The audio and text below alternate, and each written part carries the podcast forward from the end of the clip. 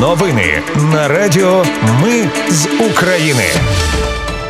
Ми з України з вами Оля Боровець і далі для вас підготувала огляд основних новин тижня, що минув. Розповім вам, чого генсек НАТО в Київ приїжджав. Дізнаєтесь, коли точно почнеться контрнаступ. Почуєте, скількох українських бійців виміняли на одного священника московського патріархату. Також слухайте, яку зброю цього тижня отримала Україна. Розповім і поясню, що за зернова суперечка виникла в Європі через Україну. Почуєте про два випадки нестатутних відносин в українській армії. Дізнаєтесь, чи заплатить мер Харкова Харкова штраф за свої російськомовні дописи, розповім, куди переїде фестиваль Файне місто з Тернополя і що спільного у них з Азовом. А наприкінці слухайте, що ж за спалах був в небі над Києвом.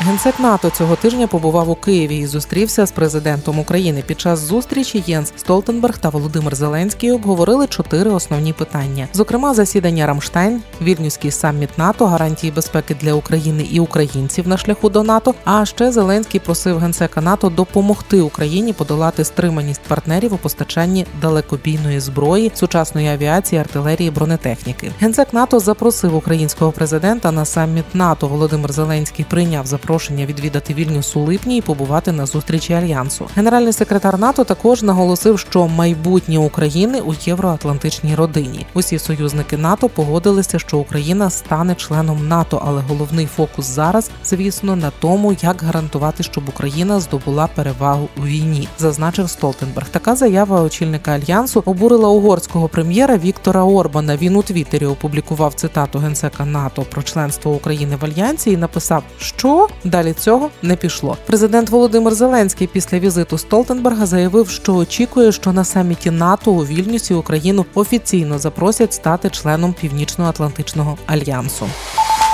Контрнаступальні заходи вже тривають на сході України. В ефірі телемарафону заступниця міністра оборони України Ганна Маляр пояснила, у чому суть контрнаступальних дій, і не треба зводити публічно контрнаступ лише до е, якихось активних наступальних дій, і все тому, що це величезний комплекс різних дій і заходів, які зараз здійснюють збройні сили. Це насамперед підготовка людей до комплексу дій і до оборонних, і до наступальних, але все разом, якщо ми говоримо про нашу стратегічну мету, це можна називати заходами контрнаступальних дій. Вони включають підготовку техніки, підготовку людей. Вони включають активне готування резервів, те, що відбувається зараз у збройних силах. Да? Е, це е, формування певної тактики на на е, плани А, Б, В, да? тому що це не може бути лише один варіант дій, бо ворог теж реагує на це. І треба розуміти, що подібні рішення приймаються, по-перше, за дуже короткий термін, а не там за місяць, за два, за півроку.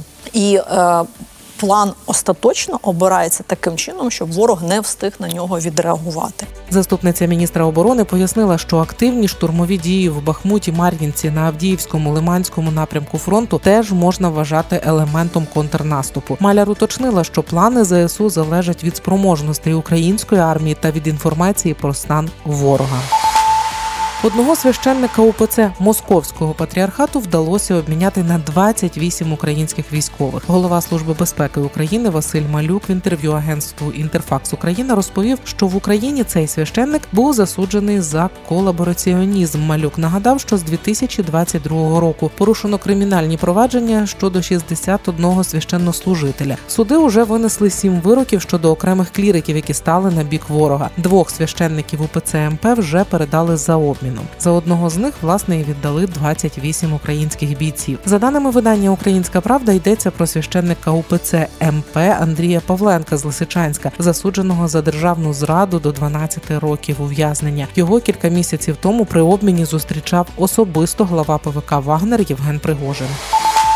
Безвісти зниклими вважаються нині 7 тисяч українських військових. Такі дані станом на квітень цього року озвучив уповноважений із питань осіб зниклих безвісти за особливих обставин Олег Котенко в ефірі національного телемарафону. Ми розраховуємо на те, що ті люди, яких ми розшукуємо як безвісті зниклі, вони все ж полонені. Я думаю, що цей відсоток набагато більше по безвісті зниклим. Він десь 60-65%. Це вже така є статистика. В нас е, це живі люди, які знаходяться в полоні. Ну інші на на жаль жаль, це загиблі люди. Уповноважений із питань осіб, зниклих безвісти за особливих обставин Олег Котенко в ефірі національного телемарафону також додав, що уповноважені органи знають місце утримання більшості полонених, знають завдяки звільненим бійцям, які розповідають, хто був у полоні поруч з ними. На передовій у Авдіївці побував минулого тижня президент України Володимир Зеленський. Глава держави заслухав доповідь командувача оперативно-тактичного угруповання Донецьк щодо ситуації у зоні його відповідальності. Крім того, Зеленський поспілкувався з військовослужбовцями морської піхоти, десантно-штурмових, механізованих та артилерійських підрозділів і подякував їм за службу. Президент вручив військовослужбовцям державні нагороди. Ввечері того ж дня у вівторок Зеленський побував на Полтавщині. Там провів нараду щодо ситуації в регіоні та відвідав госпіталь, де поспілкувався з пораненими бійцями і вручив їм нагороди. У середу ж Зеленський побував на Волині. Там зустрівся з прикордонниками та провів нараду щодо облаштування та охорони державного кордону та щодо безпекової ситуації в регіоні. На фронті загинув екс-нардеп Олег Барна. Інформацію підтвердили у 68-й окремій єгерській бригаді імені Олекси Довбуша. Олег Барна, уродженець села Нагірянка Чорківського району Тернопільщини. Працював учителем. Два терміни очолював Нагірянську сільську раду. Він був активним учасником Євромайдану, отримав поранення в голову та вибите праве плече внаслідок протистоянь 18 лютого 2014 року у Маріїнському парку. У липні 2014-го він добровольцем пішов в ЗСУ в зону АТО. Воював у 128-й окремій гірсько-піхотній бригаді. Був командиром мінометного розрахунку. Псевдо дядько Олег. На виборах у 2014 році він потрапив в парламент від блоку Порошенка. Його молодший брат Степан Барна очолював Тернопільську облдержадміністрацію. У 2019-му Олег Барна балотувався до Верховної Ради 9-го скликання від партії Європейська Солідарність, але як безпартійний. З початком повномасштабного вторгнення у лютому минулого року Олег Барна вирушив добровольцем на фронт у складі 44-ї артилерійської бригади імені Данила Апостола. Був сержантом у званні сержанта, продовжив службу і у 68-й окремій єгерській бригаді імені Олекси Довбуша. Останні дні воював під вугледаром на Донеччині. Цього тижня основні зусилля противник продовжив зосереджувати на Бахмутському, Авдіївському, Мар'їнському та Шахтарському напрямках. Не на лінії фронту під ракетними обстрілами та атаками дронів цього тижня були Херсон, Одещина, Одеса, Запоріжжя, Запорізька область, Дніпро, Вовчанськ, Хмельниччина та Полтавщина. У останні дні тижня кілька разів повітряну тривогу оголошували по всій Україні. Путін нібито побував на Луганщині і Херсонщині. Російські медіа опублікували відео, яке ніби має підтвердити, що Путін був в Україні. На відео видно, що диктатор приїхав в якесь містечко чи селище, вийшов з машини в оточенні охоронців, зустрівся з якимись військовими, але з відео не зрозуміло, де саме перебуває Путін навколо стандартні двоповерхові казарми. Інші кадри показують російського диктатора вже у штабі. За його спиною висить великий банер угруповання військ Дніпр, командний пункт. Мабуть, цей банер має переконати росіян, що Путін був в Україні. На іншому відео та сама історія, але виходить Путін вже з гелікоптера, сідає в машину і їде через військове містечко з наметами, технікою, гелікоптерами і літаками з буквою З. Це нібито окупована Луганщина, але із відео теж не зрозуміло, де саме перебуває російський диктатор. У російському Білгороді стався вибух на одній з вулиць міста. Утворилася 20-метрова вирва. Пошкоджено чотири квартири. Кілька автомобілів постраждали, двоє людей. Не подумайте, що їх хтось бомбардував. Вони самознищуються. Причиною вибуху стало падіння авіаційного боєприпасу під час польоту винищувача бомбардувальника су 34 повітряно-космічних сил Російської Федерації. Далі розповім про допомогу, яку Україна отримала цього тижня, і про яку домовилася на майбутнє. Отже, Україна отримає дві сотні танків. Країни-учасниці контактної групи з питань оборони України надали Збройним силам України понад 230 танків. Про це заявив за підсумками 11-ї зустрічі у форматі Рамштайн глава Пентагону Ллойд Остін. За його словами, лише за кілька місяців контактна група поставила не лише танки, а й понад півтори тисячі броньованих машин та іншого обладнання і боєприпасів для підтримки понад дев'яти нових бронетанкових бригад. Європа вирішила тиснути на Китай Україною на слуханнях в Європарламенті щодо стратегії відносин між ЄС і Китаєм. Глава дипломатії ЄС Жозе Борель заявив, що Європейський Союз не зможе розвивати нормальні відносини з Китаєм, якщо Пекін не використає свій вплив на Росію, аби переконати її вивести війська з України та закінчити війну. Борель наголосив, що будь-який нейтралітет, який не робить різниці між агресором і атакованим, означає стати на бік агресора. Нагадаю, міністр закордонних справ Китаю Ціньган заявив, що його країна не продаватиме зброю сторонам, залученим до війни в Україні, і регулюватиме експорт товарів подвійного цивільного та військового призначення. Південна Корея вперше заявила про можливість надання Україні зброї. Президент Південної Кореї Юн Сук Йоль напередодні свого офіційного візиту у США заявив, що зброю Києву нададуть, якщо цитую виникне ситуація, з якою міжнародне співтовариство не може миритися, наприклад, будь-який широкомасштабний напад на цивільне населення, масове вбивство або серйозне порушення законів війни. Не знаю, можливо, в південній Кореї не чули про Бучу, але Попри все, це перший випадок, коли Сеул взагалі згадав про можливість надати Україні зброю більш ніж через рік після того, як оголосив про відмову надавати Україні летальну допомогу. Південна Корея ключовий союзник США і великий виробник артилерійських боєприпасів. І досі вони намагалися уникати протистояння з Росією, адже компанії Південної Кореї досі працюють в Росії. А Москва має ще й величезний вплив на північну Корею. США оголосили новий пакет військової допомоги Україні на суму 325 мільйонів доларів. Як йдеться у повідомленнях Білого Дому та Міністерства оборони США, у новий пакет допомоги США входять додаткові боєприпаси для систем Хаймерс, артилерійські снаряди, протитанкові керовані ракети ТОВ, протитанкові комплекси АТ-4, протитанкові міни та підривні боєприпаси для знешкодження перешкод. Крім того, допомога містить понад 9 мільйонів боєприпасів для стрілецької зброї, автомобілі, матеріально-технічного забезпечення, високоточні авіаційні боєприпаси, випробувальне та діагностичне обладнання, запчастини та інше польове обладнання. Пакет військової допомоги виділений у межах президентської ініціативи зі скорочення озброєнь, яка дозволяє американському президенту в надзвичайних ситуаціях передавати зброю із власних американських запасів. Попередній пакет військової допомоги на загальну суму більш як 2,5 мільярди доларів. Сполучені Штати оголошували на початку квітня. Спочатку повномасштабного вторгнення Росії Сполучені Штати Америки оголосили про військову допомогу Україні вже на суму близько 33 мільярди доларів. ЗРК Патріот прибули в Україну. Міністр оборони України Олексій Резніков подякував міністру оборони Німеччини Борису Пісторіусу, міністру оборони Нідерландів Кайсі Олонгрен, а також американському, німецькому та нідерландському народам. Нагадаю, першими про передачу Україні систем Патріот оголосили США в грудні. Крім того, Нідерланди також поставлять в Україну ЗРК Патріот та ще низку ракет. 13 винищувачів МіГ 29 передала Україні Словаччина. Це усі винищувачі, які раніше уряд країни вирішив нам надати. Як нагадав міністр оборони Словаччини Ярослав Надь, перші чотири винищувачі зі Словаччини відправили в Україну ще на початку березня. І от зараз решту 9 літаків успішно надали українським силам. Від Німеччини Україна отримала вже другий зенітно-ракетний комплекс Іріс-Т. Про це повідомив міністр оборони Олексій Резніков. Раніше про передачу Іріса повідомило видання Шпігель з посиланням на джерела. Система протиповітряної оборони Іріс-Т СЛМ складається з трьох машин: пускової установки на військовій вантажівці з місцем для восьми ракет, радарної машини і командної машини. Зенітні ракети можуть вражати цілі на висоті до 20 кілометрів і на відстані до 40 кілометрів.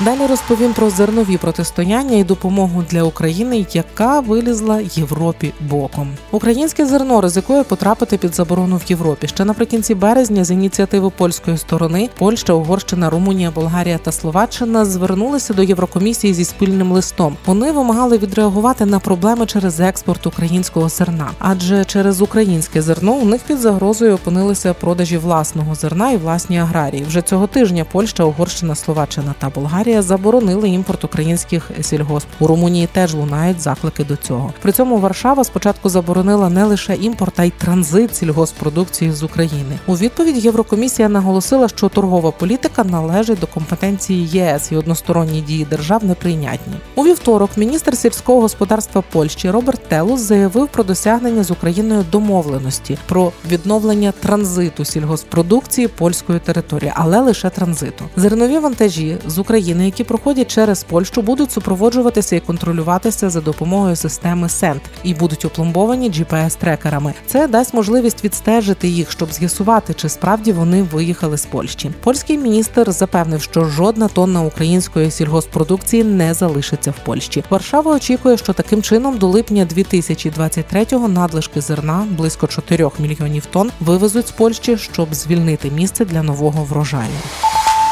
У середу президентка Єврокомісії Урсула фон дер Ляєн відповіла на лист п'яти країн-членів ЄС щодо імпорту зерна. Вона запропонувала три кроки до вирішення ситуації. Перший підтримка фермерів, на яких негативно вплинув імпорт з України. Єврокомісія вже виділила 56 мільйонів євро країнам і підготувала другий пакет допомоги на 100 мільйонів євро. Другий крок це Єврокомісія застосує превентивні заходи до певних категорій агропродукції, в тому числі пшениці, кукурудзи, ріпака та соняшника, щоб не було їх надлишку. І третій крок розслідування щодо імпорту інших категорій товарів з України. Зазначу, що після повномасштабного вторгнення морський експорт зерна з України став неможливим. Тоді країни ЄС допомогли Україні переставити на суходіл усі поставки. В ЄС зняли обмеження на торгівлю з Україною в рамках торговельного безвізу і запровадили так звані коридори солідарності. Завдяки цим коридорам Україна могла і надалі експортувати зерно по всьому світу через європейські порти. Розумієте, до цих європейських портів зерно їхало сушею. Насамперед мова йшла про румунські та польські порти, а також порти країн Балтії. Але зерно проходило не лише транзитом, а й осідало в країнах єС на пільгових умовах. Так українські аграрії за 2022 рік наростили експорт до країн Євросоюзу на 65%. Таким чином у патовій ситуації опинилися аграрії на місцях. Лише експорт зернових до Польщі у 2022 зріс у 38 разів, до Угорщини у 54 рази, до Словаччини у 575 разів. А до Румунії експорт зерна з України зріс аж у 690 разів, і це без врахування транзиту. Попри частково розблоковані українські морські порти в рамках зернового коридору, вивезення продукції суходолом зараз це п'ята частина нашого вітчизняного агроекспорту. До інших новин виховувати строковика кулаками вирішив офіцер Нацгвардії на Франківщині. Відео розлетілося телеграм-каналами минулого тижня. На ньому офіцер військової частини штурхає і б'є строковика, супроводжуючи це все лайкою. В чому причина конфлікту невідомо. Поза тим, після поширення відео у Нацгвардії засудили поведінку свого офіцера. Державне бюро розслідувань почало розслідування за фактом побиття. Під час опитування свідків та потерпілого з'ясували і інші факти знущання цього офіцера з військовослужбовців цієї ж частини. Відкрито кримінальне провадження за фактом перевищення влади та службових повноважень. Офіцеру загрожує позбавлення волі на строк до 12 років.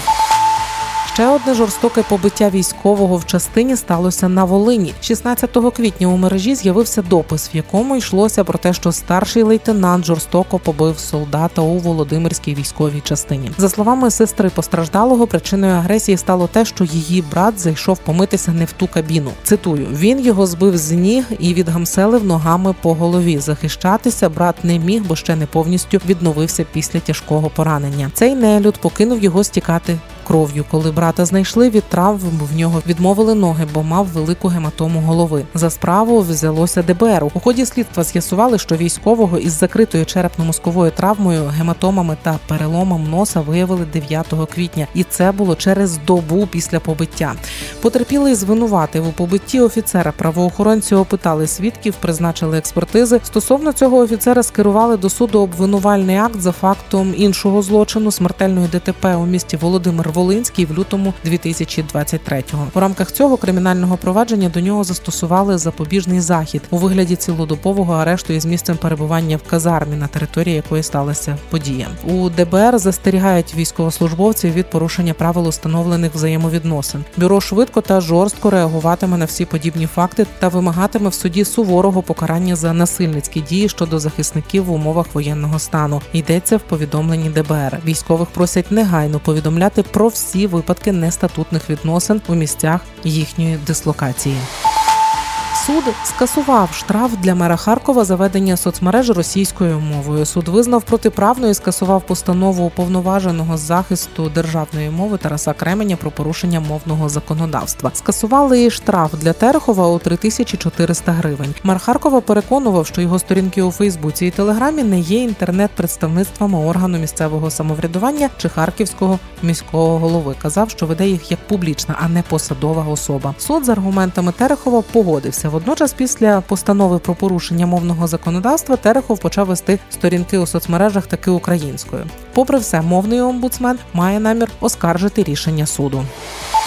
Файне місто за Зовом. Український музичний фестиваль Файне місто, який не проводили повноцінно майже два роки, нарешті відбудеться. Але з Тернополя цьогоріч він переїде до Львова і 28-30 липня відбудеться на території Фест Репаблік. Цей фест буде благодійним, тож на нього не будуть діяти квитки, придбані на минулорічний фест. Ті квитки залишаться дійсними на фестиваль після перемоги. Файне місто 2023 – це продовження того, чим команда займається з початку повномасштабного вторгнення. Головна ціль зібрати якомога більше грошей для підтримки бригади Нацгвардії Азов. Саме Азову файне місто посилено допомагає з лютого 2022-го. За словами співорганізатора фестивалю Максима Черкашина, на фестивалі буде окрема локація від бригади Азов, де вони розкажуть, покажуть і пояснять, що таке співпраця з файне місто. Також зараз тривають переговори про те, щоб на фестиваль відпустили виконавців, які на даний момент служать.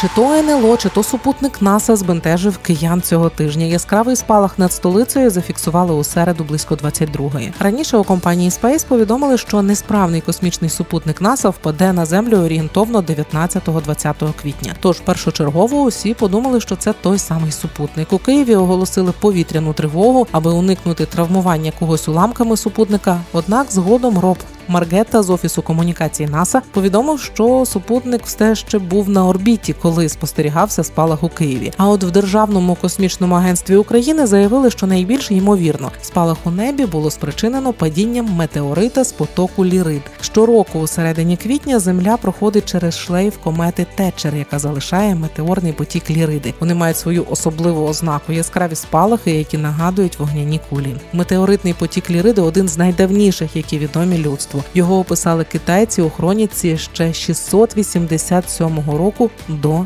нашої ери.